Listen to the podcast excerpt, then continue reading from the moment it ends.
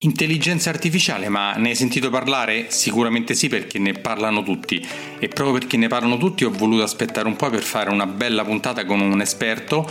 Ho intervistato sul mio canale YouTube Finanza Semplice Luca Tremolata, giornalista del Sole 24 Ore, esperto in tecnologia, quindi lì puoi vedere il video della puntata e eh, qua puoi sentire l'audio a Luca ho chiesto, eh, con Luca abbiamo parlato delle informazioni base di che cos'è l'intelligenza artificiale e dei pericoli e delle prospettive per il futuro.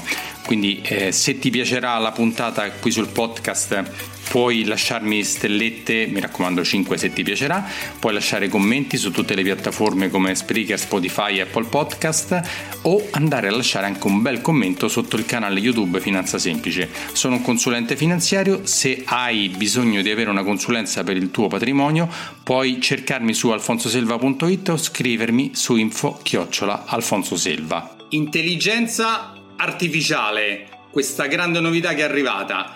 Ciao e benvenuto alla nuova puntata del podcast, anche video podcast Finanza Semplice di Alfonso Selva. Sono io, sono un consulente finanziario, mi occupo di banca, investimenti, assicurazione e credito, lavoro per una grande banca a livello nazionale e mh, mi occupo di tutte le cose connesse agli investimenti e che comunque questa è connessa chiaramente. Quando non sono un esperto del, delle cose di cui parlo cerco di invitare un esperto e oggi ne ho uno di quelli tosti. Ho invitato Luca Tremolata. Ciao Luca e benvenuto. Grazie Alfonso del tuo invito, un saluto ai tuoi telespettatori. Allora, Luca è un giornalista del Sole 24 Ore, esperto in tecnologia, in AI, poi c'è un sacco di altre cose, se ti interessa capire di cosa altro esperto, digiti il nome di Luca Tremolata su Google e c'è scritto di tutto, ma perché c'è stata una cosa sconfinata, quindi... Allora, siccome eh, si fa un gran parlare, io ho aspettato un bel po' per, per fare questa puntata, si fa un gran parlare dell'intelligenza artificiale o AI come dicono gli inglesi all'americana, quindi però noi siamo italiani, diciamo intelligenza artificiale, va, chiamiamola così. Luca è un super esperto perché si occupa di tecnologia da tantissimi anni e ho detto, oh, meglio di lui chi ci sta. L'ho chiamato, è impegnatissimo ma sono riuscito a beccarlo e quindi gli farò le domande, Luca ti farò le domande base base, anche se tu sei un mega professore. E sono quelle che preferisco, guarda, bisogna rendere tutto semplice, più si rendono semplici le cose più sono chiare. Esatto. Ricordati, quando qualcuno parla con i paroloni difficili perché non le ha capite le cose. Questo Lo so, è la penso anche cosa che ho capito io. Vai. Senti, la prima domanda, la più importante, cos'è l'intelligenza artificiale? Allora, è una disciplina dell'informatica dove sostanzialmente eh, vengono eh, elaborati dei software, dei sistemi che sono in grado di emulare alcune delle caratteristiche umane emulare alcuni aspetti no, del, del, degli uomini come il ragionamento, la creatività e l'apprendimento. Per cui, insomma, è una simulazione di operazioni che noi facciamo, noi uomini facciamo. Da qui la parola intelligenza artificiale perché a compiere queste operazioni è una macchina o un software. Ok, quindi fin qua, fin qua ci siamo, no? Fin qua ci siamo. Senti, siccome è scoppiata questa moda, poi diciamo da quando è scoppiata questa hype, come dicono in inglese, cioè questo tutti ne parlano, ma da quando esiste questa intelligenza artificiale in effetti? Il, il, punto è proprio questo, cioè che se voi andate da un professore universitario di informatica, da un ingegnere e gli dite guarda c'è questa novità dell'intelligenza artificiale, vi salta il collo, perché in realtà le reti neurali che sono alla base dell'intelligenza artificiale si conoscono dagli anni 50. Che cosa è successo? È successo che come spesso accade eh, nei fenomeni tecnologici, eh, due due processi convergono. Il primo processo lo conosciamo tutti, si chiama internet, cioè a un certo punto tutti quanti abbiamo cominciato a riversare su una rete distribuita e a disposizione di tutti informazioni, dati digitali, è diventata una grandissima macchina, macchina fotocopiatrice dove ci sono parole, immagini, testi, una grande quantità, un archivio sterminato. E l'altro fenomeno è stata la crescita della capacità di elaborazione dei computer. Mentre prima, insomma, eh, facevano dei ragionamenti molto piccoli, uno, uno, smartphone era in grado solo di telefonare, adesso ci fa ridere questa affermazione. Insomma, in brevissimo tempo, con un'accelerazione che non ha precedenti nella storia dell'uomo, siamo passati da 0 a 100 utilizzando termini automobilistici e i computer oggi sono in grado di processare tantissimi dati. Tanti dati sono a disposizione, tanta capacità di calcolo ha generato l'intelligenza artificiale come la conosciamo oggi. E questo è un, un, fenomeno che diciamo ha preso il largo proprio per darti due date. Nel 2010 nel 2010 arrivano le GPU che sono degli acceleratori, cioè quindi proprio dei, dei, processori che calcolano velocissimamente, sono molto veloci. E nel 2015 Google rilascia un sistema chiamato Transformer che è alla base di ChatGPT, dell'intelligenza generativa che conosciamo oggi. Questo Transformer sono modelli di linguaggio di grandi dimensioni e sistemi che leggono tantissimo, imparano tantissimo e rispondono a delle domande. E questo è il motivo per cui mi ha invitato, perché L'intelligenza artificiale c'era da, insomma, abbiamo detto dagli anni 50. Il vero boom è dal 2000 e l'abbiamo conosciuto attraverso il fatto che molte professioni si sono automatizzate, molte funzioni, molti lavori mediocri già adesso venivano analizzati da algoritmi e da reti neurali. Oggi tutti ne stiamo parlando perché è arrivato una nuova creatura che si chiama ChatGPT che è arrivata a novembre e che ha un po' sorpreso tutti. Nessuno si aspettava che un chatbot, che ci sono da una decina di anni, potesse essere così sorprendente. I chatbot poi sarebbero quelli che quando noi chiamiamo un servizio telefonico sono di, di dimmi quale vuoi scegliere, uno, due, tre. Esatto. Sono, quello è un chatbot, no? Quello è un chatbot, ma sono anche, sono anche, vocali, nel senso che volendo anche Alexa è un chatbot, anche Google Home è un chatbot.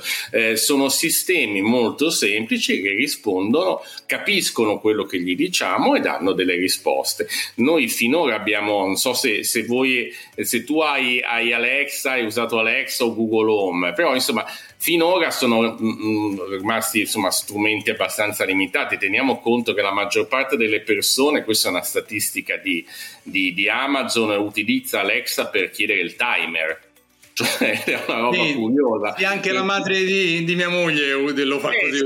O per All... quello gli dice mettimi questa canzone. Esatto, cioè cose basilari. Beh, negli Stati Uniti lo utilizzano anche per raccontare delle fiabe ai bambini per farli dormire. Però insomma di, nulla di particolarmente complicato. Con l'arrivo di questi, questi nuovi sistemi che rientrano sotto il cappello di intelligenza artificiale generativa, proprio generativa proprio perché generano oggetti, ecco abbiamo fatto un, un, un'accelerazione, non un salto qualitativo, ma un'accelerazione perché ChatGPT, adesso Bard, mentre stiamo registrando, ricordo è stato rilasciato in Italia il chatbot, il sistema sperimentale di intelligenza artificiale generativa di Google, ma anche Midjourney che utilizza le immagini, eccetera, insomma sono diventati grandi protagonisti, tu gli fai una domanda e loro rispondono. Senti, l'altra domanda che si fanno un po' tutti, sai, un po' stimolati dai film, da, che, da, da vari film, diciamo, del futuro distopico, dei cyborg, dei Matrix, questi qua, no? E c'è questa paura di molti, eh, di molte persone che sia pericolosa l'intelligenza artificiale, possa diventare pericolosa, cioè possa un giorno eh, sopraffarci. Tu che ne pensi? Quando sono arrivati i bancomat, no, si diceva attenzione che spariranno i bancari, i bancari no, il personale che lavora nelle banche. Ancora, ancora ci siamo, ancora esistiamo. Ancora esistiamo. Quando è, è, arrivato il telefonino, mi ricordo c'erano dei titoli di giornale in cui si diceva attenzione non ci alzeremo più dalle sedie e avremo delle orecchie gigantesche. In realtà, insomma, un po' ci siamo imborghesiti, però la sostanza è che eh, l'introduzione delle nuove tecnologie sì, all'inizio brucia posti di lavoro. Questa in particolare è diversa dalle altre, per cui automatizzerà tantissimi mestieri. Faccio un esempio, um, cercate su internet Midjourney, eh, Midjourney è un software di intelligenza artificiale generativa dove tu scrivi una didascalia, scrivi un testo, voglio eh, vedere Alfonso Selva su un uh, pianeta sconosciuto in stile manga e lo ricrea a quel punto io posso lavorare sul testo e decidere di mettere i capelli ad Alfonso Selva, mettere i biondi, a cambiargli la cravatta, a, a, posso modificare il sistema in pochi secondi genera un'immagine nuova. Allora capite bene che eh, qualcuno ha subito detto il mestiere dell'illustratore è finito, no? Perché non, è un sistema fondamentalmente gratis, anzi costa poche decine di dollari al mese e può produrre centinaia di, di illustrazioni. Eh, per cui questa paura c'è. Ci sono in particolare alcuni mestieri, il programmatore, il giornalista, lo scrittore, il copy, eh, il, il marketing digitale, chi si occupa di marketing digitale, insomma sono tutte le professioni che generano e che creano testi, che creano immagini e ora anche che creano video e audio perché ci sono dei sistemi dove tu gli dai una descrizione e loro ti generano una canzone. Allora tutto il mondo della creatività fondamentalmente viene impattato da questo strumento. Pensare che domani eh, verranno eh, cancellati migliaia di posti di lavoro, eh, il, l'Ocse ha parlato di un 30% di posti di lavoro a rischio, una, una una statistica devastante. Ma, è, è Luca, ma, questo era pure successo ai tempi dell'introduzione dei telai, poi all'introduzione esatto. della, della, macchina al posto del calesse, all'introduzione, cioè ogni volta che allora, c'è un salto tecnologico... Esatto, cioè in realtà il bilancio, il saldo negativo l'abbiamo avuto durante il luddismo, prima rivoluzione industriale, quando sono entrate veramente le macchine in azienda, nelle aziende. Allora lì sì che sono stati bruciati in maniera definitiva dei posti di lavoro perché tutto veniva fatto praticamente con una sorta di artigianato evoluto. C'è chi pensa che stiamo tornando a quella fase lì per cui il bilancio sarà negativo. Cosa vuol dire bilancio? Che i posti di lavoro che verranno cancellati non verranno pareggiati dai nuovi mestieri. Eh, faccio un esempio. Eh, il, le domande che noi facciamo all'intelligenza artificiale generativa si chiamano prompt ok? Ed è semplicemente una domanda. Questi prompt esistono dei manager che si stanno specializzando a fare la domanda giusta all'intelligenza artificiale. Esistono dei personaggi, dei profili professionali che si stanno specializzando a interpretare e a capire come funzionano questi algoritmi.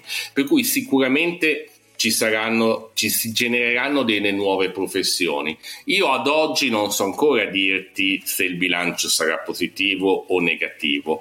Quello che so e che posso dirti di sicuro è che io ho i capelli bianchi anche se ne ho pochi, lo vedi, però una rivoluzione così grossa non l'ho mai vista. Cioè, però Luca, io penso una cosa, una cosa no, che secondo me la differenza sarà non tra chi, eh, tra chi, perde il lavoro e chi non lo perde più, ma chi userà l'intelligenza artificiale, chi la saprà usare, cioè chi saprà scrivere il prompt giusto, chi la saprà usare sempre a suo vantaggio, perché tutte le volte che c'è stato un grande cambiamento e chi ha, si è impegnato per capire come usarlo al meglio ha, ha migliorato. Chi l'ha rifiutato alla fine è stato buttato fuori dal mercato come, come in tutti i lavori, in, tutti, in tutto. Eh. Tieni però conto di una cosa che l'ha scritto il Financial Times, non il manifesto del Partito Comunista. L'intelligenza artificiale rischia di essere un pretesto straordinario per i CEO scarsi. Cioè, se io sono in questo momento un amministratore delegato e ho bisogno di avere un segno più nella trimestrale, tu insomma sei del mondo della finanza, sai quanto è importante avere sempre dei trimestri positivi, ecco allora mando via persone e ho una scusa perfetta, la colpa è dell'intelligenza artificiale. La vera sfida sarà anche perché poi queste persone le devi riassumere dopo e eh, attenzione, chi ha utilizzato, chi ci sta ascoltando GPT, eh, ChatGPT o Bard sa benissimo che commette ancora tantissimi errori il sistema. Quindi c'è bisogno di un controllo umano, c'è bisogno di dati puliti e c'è bisogno di qualcuno che li inserisca in maniera corretta. Per cui, insomma, per, per riassumere, quello che sto dicendo è che questa è una rivoluzione complicata e difficile da prevedere. Hai ragione tu, eh, bisognerà cavalcarla, bisognerà gestirla. Infatti, se ci pensi, è la prima volta nella storia che chi ha in mano questa tecnologia chiede allo Stato delle regole. Non era mai successo. Di solito quando un'azienda ha in mano una tecnologia disruptive o un vantaggio rispetto al proprio concorrente, si guarda bene dal chiedere regole comuni che sono magari in grado di farti perdere qualche dollaro. Oggi tutti quanti chiedono regole comuni, chiedono trasparenza e chiede che, insomma, chiedono in qualche modo ci sia qualcuno a vigilare su questi algoritmi ed è qualcosa che prima non c'era. Volevo citare solo un episodio che, che ho letto, ho sentito ultimamente a proposito degli errori che fanno le intelligenze artificiali perché sono intelligenti ma non è che ragionano su quello che dicono, che danno come risposta.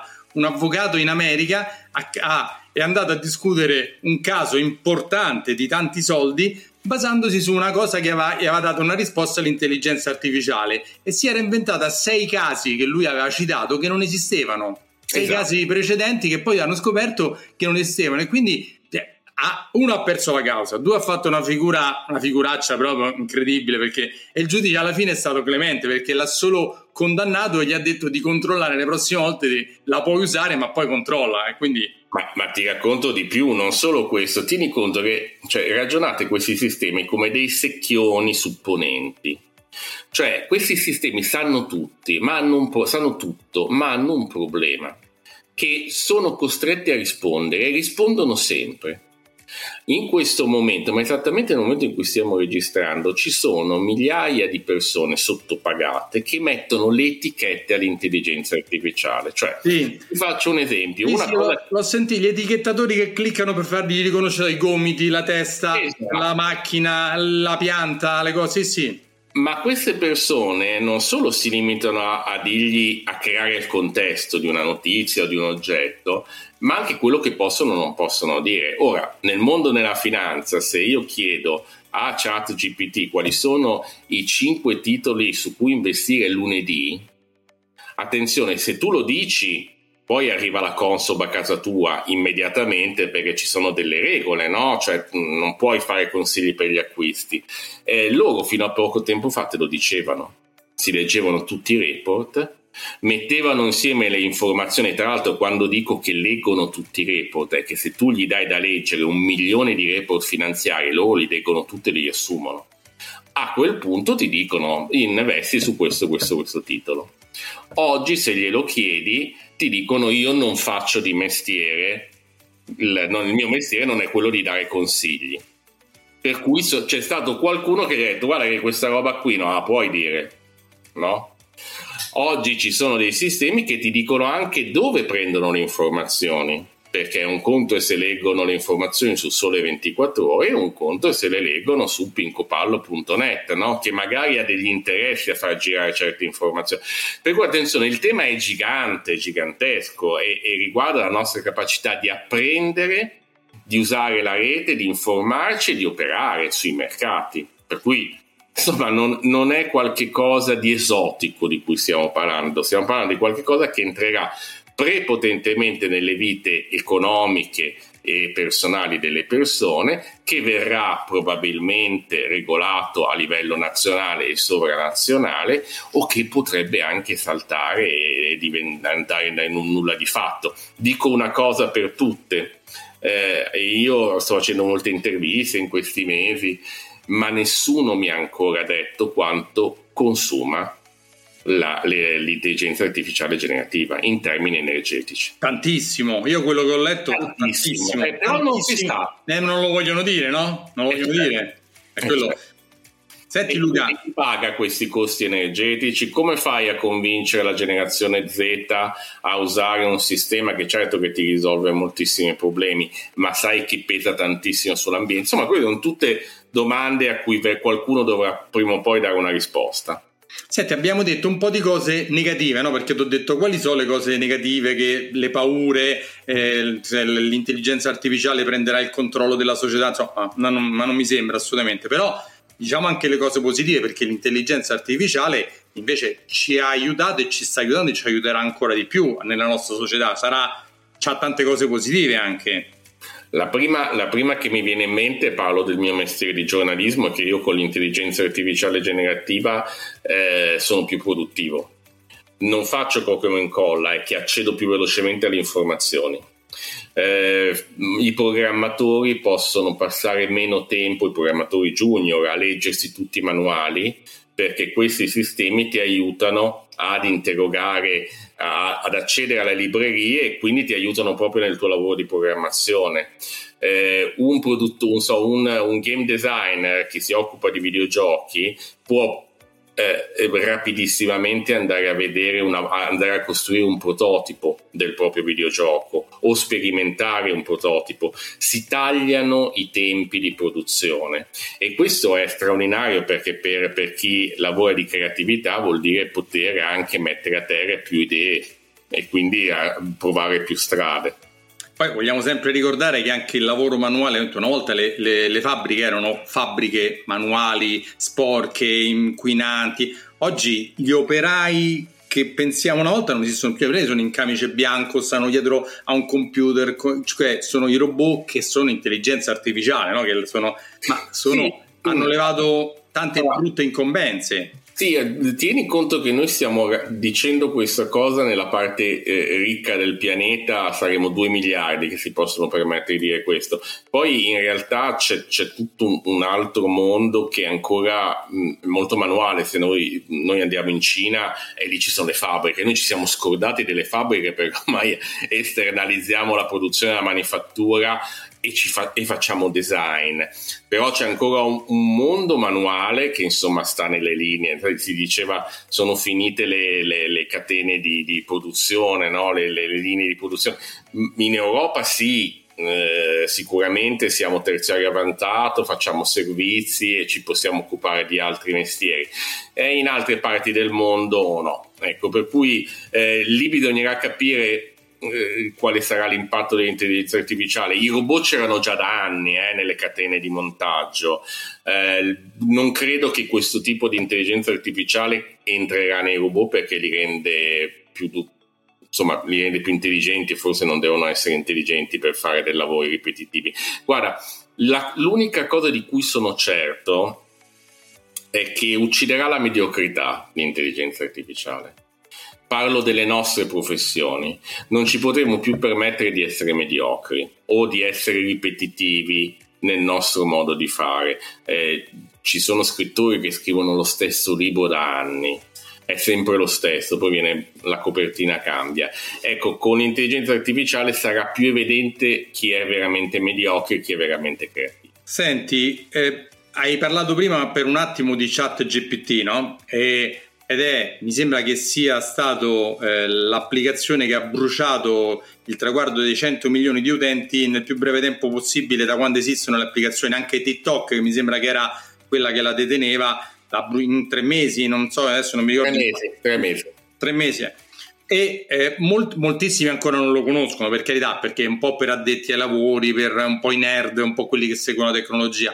Però ha preso tantissimo Vuoi spiegare a chi non ha mai messo le mani su chat GPT appunto a cosa serve, mm, sempre con parole povere, e, e chat GPT è il suo concorrente che adesso hai citato Bard che è quello di Google perché chat GPT è più di Microsoft, eh, diciamo che appartiene alla sfera Microsoft. Perché ha, ha sfondato così? Ne faccio un esempio che secondo me sugli esempi ci si capisce. Se io oggi devo, devo partire per le vacanze, visto che siamo anche eh, nel periodo. E voglio trovare un eh, voglio costruirmi un itinerario per che ne so raggiungere eh, le cinque città più belle della Spagna nel minor tempo possibile spendendo meno soldi. Ok? Eh, questa domanda è una domanda complessa no? Perché significa capire e sapere quali sono le città più belle, significa calcolare tragitti in treno e andare a cercare la tariffa meno costosa. Questa domanda qui, se voi la fate a ChatGPT piuttosto che a un, un sistema di, un, un, intelligenza artificiale generativa su, che la, lavora sui testi, risponde in meno di un secondo. Con vi dice queste sono le città, questi sono i tempi. Eh, prima non, non, si riusciva a ottenere un risultato di questo tipo. Faccio un altro esempio. Eh, questa è una, cosa che ho visto negli Stati Uniti e che non è ancora arrivata in Europa. Se io devo per negli Stati Uniti c'è il problema di scegliere l'università e di solito le università negli Stati Uniti costano tanti soldi e c'è un tema di alloggio, di borsa di studio. Se io ho un figlio che vuole fare il medico e che ha un determinato punteggio, diciamo un, ha determinati voti, posso chiedere a questi sistemi di calcolare la, l'università migliore sulla base delle sue potenzialità, sulla base dei soldi che ha e del prestito che può ottenere. E risponde in pochi secondi. Non solo, questi dati li posso mettere su un foglio Excel e poi posso fare degli altri ragionamenti. Allora, queste cose prima non c'erano e adesso ci sono. Um, alcune volte si commettono degli errori, altre volte invece sono più, più dritte, sempre il principio è quello in psicologia, no? si dice garbage in e garbage out, cioè se il sistema di intelligenza artificiale impara sul, su testi scarsi, immondizia, no? come dicono, produrrà dei contenuti scarsi. Ma se il testo è pulito, la risposta è molto interessante. Anche perché eh, perdonami che faccio un piccolo inciso, ma l'intelligenza artificiale non è altro che il risultato di quello che è già stato prodotto da noi umani. Cioè, esatto. è, cioè va a leggere gli anni, tu, tutto quello che noi abbiamo prodotto, come detto prima, i video, gli scritti, i libri, i manuali, tutto. Se gli dai, come hai detto te, in passo delle cose negative, escono fuori cose negative e poi l'altra grande cosa è che se non ci fossimo noi che produciamo delle cose nuove, a un certo punto si fermerebbe non solo, tieni anche conto che qui c'è un problema a questo punto di eh, copyright. Cioè, eh, se utilizzate Midjourney, facciamo una, un sistema di eh, intelligenza artificiale applicata alle immagini, noi gli possiamo chiedere di, eh, anzi facciamo un esempio, noi possiamo chiedere a Midjourney di farmi un topo con eh, un fiocchetto, un fiocchetto giallo in testa, delle scarpe gialle, eh, insomma sto descrivendo Minnie. Lui vi proporrà 5 foto. Una immagine è chiaramente Minnie o è ispirata a Minnie. In questo momento si sta discutendo nei tribunali se eh, questi sistemi devono pagare Disney o non lo devono pagare. Non è banale, perché se ah. questi sistemi devono pagare il Luca Tremolada o il Sole 24 Ore, è un conto. Se non devono pagare nessuno e tutto quello che leggono lo incamerano e lo replicano, è un problema per gli artisti, per i giornalisti, per gli editori, per chiunque produce dei, dei testi o della musica. Provate a immaginare sulla musica la capacità di generare una canzone in stile Jimi Hendrix, perché ribadisco, questi sono pappagalli stocastici. Cosa eh, vuol dire? Spiega bene loro... stocastici, che mi sembra una parolaccia, però spiegala allora, bene. Che loro sostanzialmente ripetono quello che eh, dicono tutti. Stocastico vuol dire statistico, no? Cioè, se tutti diciamo che il Milan è una squadra forte e, e tutti lo scrivono, gli chiedete qual è la squadra più forte, lui vi dirà il Milan perché lavora sulla probabilità e sulla matematica, conta il numero delle frasi che sono più ripetute. Eh, il, sulla musica è lo stesso tipo, nel rock lui va a identificare dei, eh, dei ritornelli, va a identificare delle, delle armonie e le ripete e le può cambiare. C'è un tasto bellissimo dentro a uno di questi software che si chiama Chaos. Nel, in chat GPT si chiama temperatura e va da 0 a 1. 0 e tu mi ripeti esattamente quello che ti ho chiesto. Se ti chiedo un topo, mi fai topo. 1 è usa la creatività al massimo. Per cui io utilizzo un riff di musica rough, però ci metto dentro il jazz, però ci metto dentro qualcosa di strano. Alle volte viene fuori un obbrobrio musicale, ma alle volte viene fuori qualcosa di interessante. Allora la domanda che ti faccio è, quella che ti ho appena raccontato non è l'ispirazione umana? È esattamente l'ispirazione umana. Oggi i tribunali stanno decidendo se questi sistemi stanno eh, so, replicando delle forme di ispirazione dell'uomo o stanno banalmente copia e incollando stili, testi e altro e quindi devono pagare il legittimo proprietario di chi ha avuto l'intuizione, di chi ha avuto lo stile, di chi ha prodotto un quadro, di chi ha prodotto un testo. È una discussione aperta, non c'è ancora una risposta. Eh sì, è, è normale, se, se il, chi produce delle cose dice tu vieni a copiare da me, mi devi dare comunque a me un contributo, non è come se, se io riprendo un articolo del Sole 24 ore, cioè o ho il permesso e lo pago oppure non lo posso fare, cioè è normale, esatto. ma come un film, una canzone, qualsiasi cosa che esiste sul, sul mercato che è coperta da copyright. Senti Luca, ti faccio l'ultima domanda che mi riguarda chiaramente. Cioè, nel, nel mio lavoro di consulente finanziario, io lo faccio da tanti anni, descrivi tu, che non sei un consulente finanziario, cosa ha cambiato l'intelligenza artificiale e cosa cambierà ancora di più l'intelligenza artificiale nel lavoro di consulente finanziario, non di bancario, diciamo, dipendente, ma di consulente finanziario, che è diverso. Allora, il, mm, allora, posto che non è il mio campo e il, il, il, tuo campo è un dominio di competenza dove però tu sei chiamato come consulente finanziario a conoscere tutti i prodotti finanziari, le potenzialità e la capacità che hanno di agire sul mercato. Queste informazioni sono informazioni che eh, immagino tu eh, leggi e studi. Sì, eh, una, una, delle fonti siete voi, Sole Una delle fonti sono i giornali, che però delle, l'altra fonte sono i dati, no? e quindi la capacità di, ehm, di fare quell'operazione matematica che si chiama regressione lineare, no? Cioè io comincio a prevedere l'andamento di un titolo facendo una previsione sul passato. Ecco, tutte queste operazioni sono operazioni che possono essere automatizzate dall'intelligenza artificiale. Attenzione, le regole di queste operazioni le decidiamo noi. Eh, cosa vuol dire? Che l'imprevisto e l'imprevedibile l'intelligenza artificiale non la sa uh, calcolare.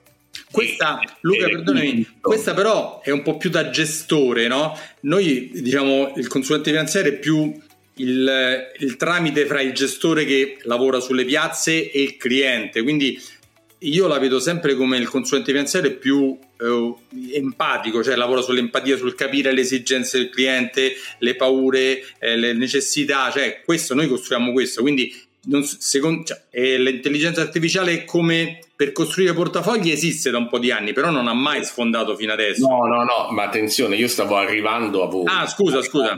Si parte da questo e poi voi che siete l'interfaccia no? con il cliente, per cui siete l'interfaccia con eh, chi vi racconta esattamente quali sono la, la, sua disponibilità finanziaria, le sue preoccupazioni, per poi c'è anche suo, i, i, suoi bisogni in termini di, di, liquidità, quanti soldi vuole tenere sul portafoglio, quanti soldi... Questo tipo di informazioni eh, possono essere, diciamo, eh, scremate da un chatbot di, di intelligenza artificiale. Cioè, che cosa significa? Che, faccio un esempio, all'inizio lui parla con il chatbot e questo chatbot raccoglie le informazioni di base per il tuo profilo. Un formulario, diciamo un una specie di formulario. Però è un pochino più divertente del formulario che di solito si utilizza, no? A quel punto, dopo che lui ha chiacchierato con l'intelligenza artificiale che fa le domande che tu gli hai detto di fare, a quel punto poi parla con te. Attenzione, quello che ti ho raccontato è esattamente quello che succederà probabilmente in medicina, dove avrai prima un colloquio no, con il medico pre con l'intelligenza artificiale che va a escludere un po' di cose, perché ricordiamoci che la medicina è una scienza statistica, no? Per cui eh, se un bambino, se è novembre, il bambino ha la tosse e fuori fa freddo e c'ha il catarro, può essere un tumore, ma nel 99% dei casi, adesso dico un tumore per modo di sì, dire, sì, può certo. essere una malattia rara, può essere qualcosa che non conosciamo, può, può essere qualcosa di gravissimo, però nel 99% dei casi si è preso un'influenza. Ok, allora la, il grosso di questa analisi, questa anamnesi di cui sto, sto parlando della, di quella che è tecnicamente l'anamnesi, può essere gestita da intelligenza artificiale? Sì, te- te- teoricamente può essere gestita. Poi è chiaro che la terapia e diciamo il, il, il giudizio, no? cioè se una persona è malata no? lo deve dare un essere umano anche perché se ne deve assumere la responsabilità se io dico che c'ha il raffreddore e c'ha una malattia ben più grave io ti trascino in tribunale no? per cui ci vuole l'uomo e lo stesso vale per voi non, non, farà tutto l'intelligenza artificiale poi ci vuole uno che dice guarda che ti ho consigliato di fare questa operazione finanziaria no? Il consulente finanziario, per cui ci sarai sempre tre dietro. Probabilmente avrai un'interfaccia, chiamiamola intelligente o chiamiamola automatico, quello che volete, che ti permetterà di magari di, di accedere e di, di avere più clienti. Non lo sappiamo ancora. Beh, sicuramente, come hai detto tu, nel lavoro de, di, cioè, ci aiuta a fare già oggi una scrematura eh, di quello che è la ricerca degli strumenti per soddisfare le esigenze del cliente. Mentre prima me lo dovevo fare tutto a mano, vedere, guarda, oggi è molto più facile, metto quelle informazioni base e già mi tira fuori un mondo. Poi lì io interpreto sulla sensibilità del cliente, la mia, quello che mi ha detto, tante cose che ho capito, eh allora poi glielo costruisco io chiaramente. Ma Assolutamente, con quello non te lo toglierà nessuno, il rapporto diciamo con l'umano non eh, sarà tuo. Ecco. meno, male, meno male. Senti Luca, ti ho chiesto un sacco di cose, c'è qualcosa di importante che vuoi dire sull'intelligenza artificiale importante che non ti ho chiesto oppure pensi che ah, detto? No, ci siamo detti abbastanza tutto. La, la, la, cosa più interessante è che in questo momento nessuno è esperto di intelligenza artificiale. Eh, stiamo tutto imparando, ma soprattutto stanno imparando anche quelli che l'hanno programmata. Ed è questo l'aspetto più sorprendente, nel senso che ci siamo di fronte a una tecnologia che ha delle, delle, degli aspetti sorprendenti anche per chi l'ha pensata. Senti, ci vuoi presentare il cagnolone nero che ho visto dietro? Ce lo vuoi far vedere un attimo che sta sul divano? Faccelo, ah, allora... un attimo, faccelo vedere, dai. Aspetta, eh, te lo faccio vedere subito perché tra l'altro è un cagnone fobico. Eccola lì. Per cui dal, dal, dal lockdown in poi è il mio compagno di, di, di, lavoro, nel senso che poi noi siamo in smart working, lavoriamo spesso da casa. Come si chiama? Si chiama Zelda. Zelda, una cagnetta. Sì, sì, sì, è un meticcio femmina. Lo vedevo perché vedevo la testina, vedi che spunta la testina, sì, vedi? Sì, ormai è abituata, ormai siamo una coppia di fatto in queste dirette. Va bene, mi piaceva la cosa del, del cagnone. Senti Luca, grazie di aver partecipato. Grazie. Se sei interessato a capirne di più, a, a, seguire, cerca Luca Tremolada su LinkedIn, su Google. Sei su tutte le cose, immagino, sì, no? Tutto, tutto, non mi manca nulla. Non gli manca nulla, pubblica sempre. Puoi andare a seguire un master lo, lo, lo, cerchi, poi, poi fare master con Luca ne fa diversi. Quindi veramente grazie Luca, grazie. grazie, al Sole 24 Ore e ci sentiamo magari tra qualche mese per vedere un po' gli aggiornamenti. Che... Grazie Alfonso, grazie ai tuoi spettatori, a presto. Se sei arrivato fin qui, i miei complimenti perché hai aumentato tantissimo la tua cultura finanziaria. Se hai bisogno di una consulenza mi puoi contattare andando sul sito alfonsoselva.it scrivendomi a info-alfonsoselva.it e avrai la possibilità di fissare una consulenza con me gratuita di una mezz'oretta. Poi non ti scordare che sempre andando sul mio sito alfonsoselva.it puoi scaricarti il mio libro Come investire i tuoi soldi senza sbagliare, una guida agile e utile per capire le basi dell'investimento. Se ti è piaciuto il podcast o questo video, perché è anche un video, ti invito a lasciare dei like, a lasciare un commento. Se sei su un podcast su Spreaker, Spotify, Apple Podcast, lascia un like, una stellina. Se sei qui su YouTube, iscriviti e lascia anche un commento e chiedimi qualsiasi cosa se non sono stato abbastanza chiaro. Ciao e ci sentiamo alla prossima. Alfonso Selva, sono un consulente finanziario iscritto al Labo e faccio questo lavoro dal 1994. Lavoro per una grande banca a livello nazionale e mi occupo di banca, credito, investimenti e assicurazioni. Su questo podcast, eh, video podcast, trovi eh, dei miei monologhi di storie di investimento e interviste a personaggi molto molto interessanti in tutti i campi, sempre nell'ambito finanziario economico. Ciao e ci sentiamo alla prossima.